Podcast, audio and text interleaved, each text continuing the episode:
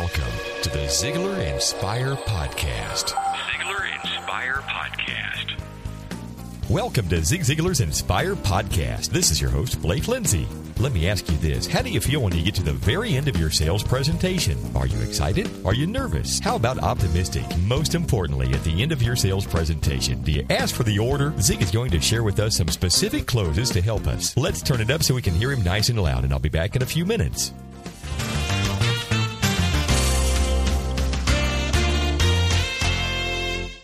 I'm a foodie and I enjoy learning about the process that brings great foods and beverages from idea to the table. And then I like tasting them and learning the nuances of what creates the most significant tastes from coffee to cheese to distilled beverages. I did a tequila tasting in Mexico and recently bourbon.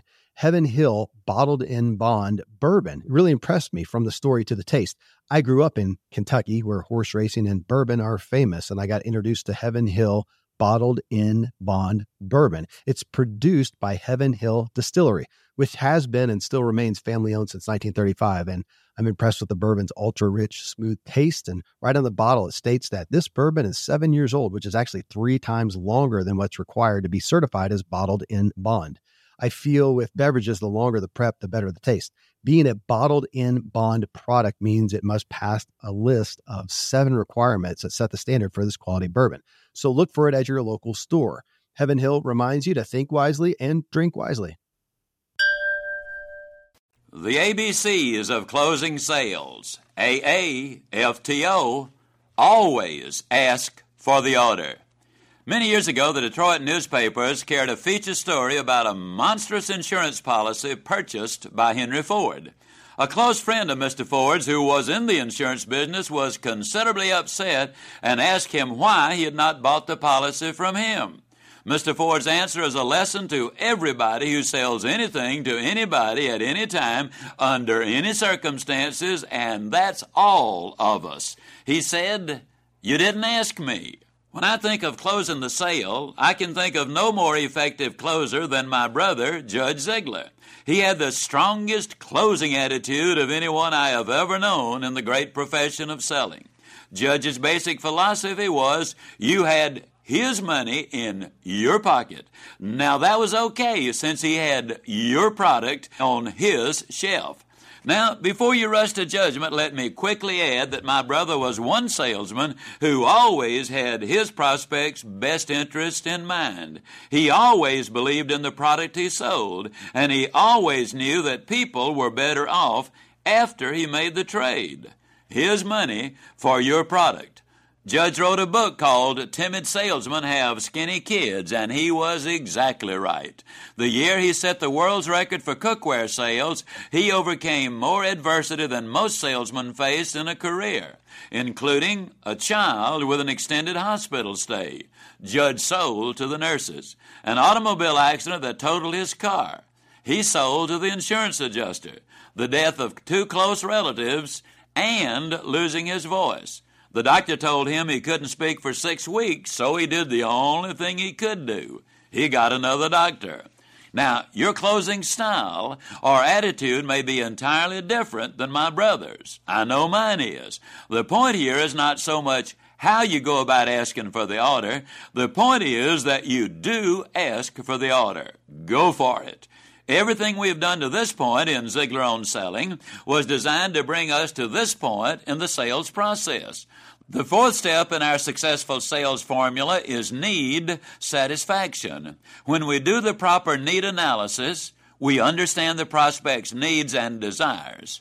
We follow this with need awareness, where we make sure we understand the needs and desires and that the prospect understands the needs and desires. After the sales professional and the prospect are both aware, we offer the need solution in the form of our product or service. And now, at long last, we've reached the moment of truth need satisfaction. When you reach this point in the sales process and the prospect says, Say, you're not trying to sell me something, are you? And you reply, No, no, of course not. Then I got to ask, well, what are you then? A professional visitor? Closing sales doesn't have to be painful for you or the prospect. On the contrary, if you are the right kind of person selling the right kind of product at a fair price, with the right intentions, you are in a win win situation. And a win win situation means that closing the sale is a positive and pleasant experience for both of you. Sales technician Chris Haggerty reports that 63% of all sales interviews end with the salesperson not specifically asking for the order. Even more surprisingly, research from Dr. Herb True of Notre Dame reveals that 46% of the salespeople he interviewed asked for the order once and then quit. 24% asked for the order twice before giving up. 14% asked the third time, and 12% hang in there for four attempts before throwing in the proverbial towel. That's a total of 96% who quit after four closing attempts. And yet the same research shows that a full 60% of all sales are made after the fifth closing attempt. Since the percentage of salespeople not asking for the sale the necessary five times equals 96%, it's obvious that 4% of the sales population is making 60% of the sales and 60% of the commissions. While there are literally hundreds of ways to ask for the order, I'm going to encourage you to focus on only one or two. K I S S. Keep it simple, salesman, has been the battle cry since the cave dwellers sold each other fire sticks. Yes, you may well know over a hundred closes, but do you know them well enough to use them at a moment's notice in the proper sales environment? The key is this don't reinvent the wheel. Go to school on other people's experience. Let these methods be the foundation upon which you build your successful sales career. Closing technique number one the probability close.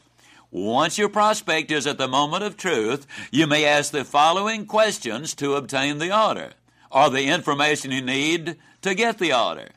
Mrs. Prospect, on a scale of 1 to 10, with 10 meaning you are ready to place your order, where would you stand right now?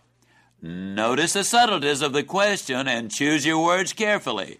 I did not say that 1 meant not interested or where do you fall on the scale.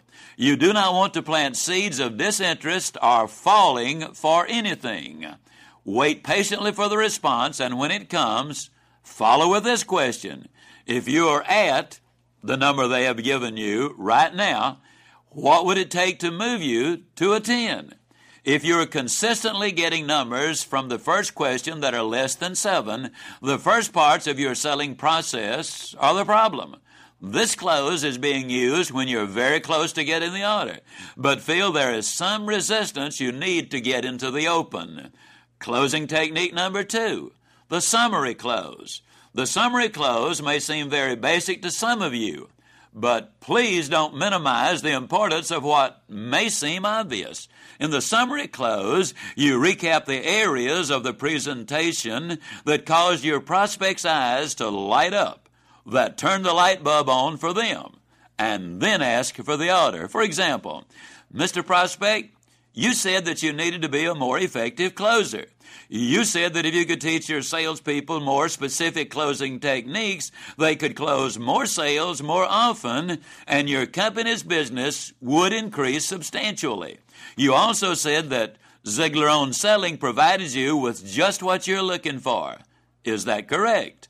With an affirmative answer, you step forward confidently and say, Mr. Prospect, since you obviously want to increase your business, may I have your order for 250 copies of Ziglar on Selling, which is the ultimate handbook for the complete sales professional. During the selling process, the prospect lights a fire for himself or herself based on your providing the starter fluid and the matches. During the selling process, the fire will sometimes die down due to any number of circumstances or distractions. By summarizing what caused the fire to burn brightly, you rekindle the flame at the moment you're asking the prospect to make their investment. The more feeling they have at this moment, the more sales you will close. The nail down. After the prospect has given you the order, one of the most effective nail down phrases, making sure the sale is nailed down, I have come across is this Miss Prospect, it would be a big favor to me, and I would consider it a personal favor if you would tell me one more time why you're so excited about owning this product. At this point, you don't need to feel hesitant to ask for a favor. They just bought from you, and one of the reasons is they like you. The prospect will be willing and even anxious to do you a favor.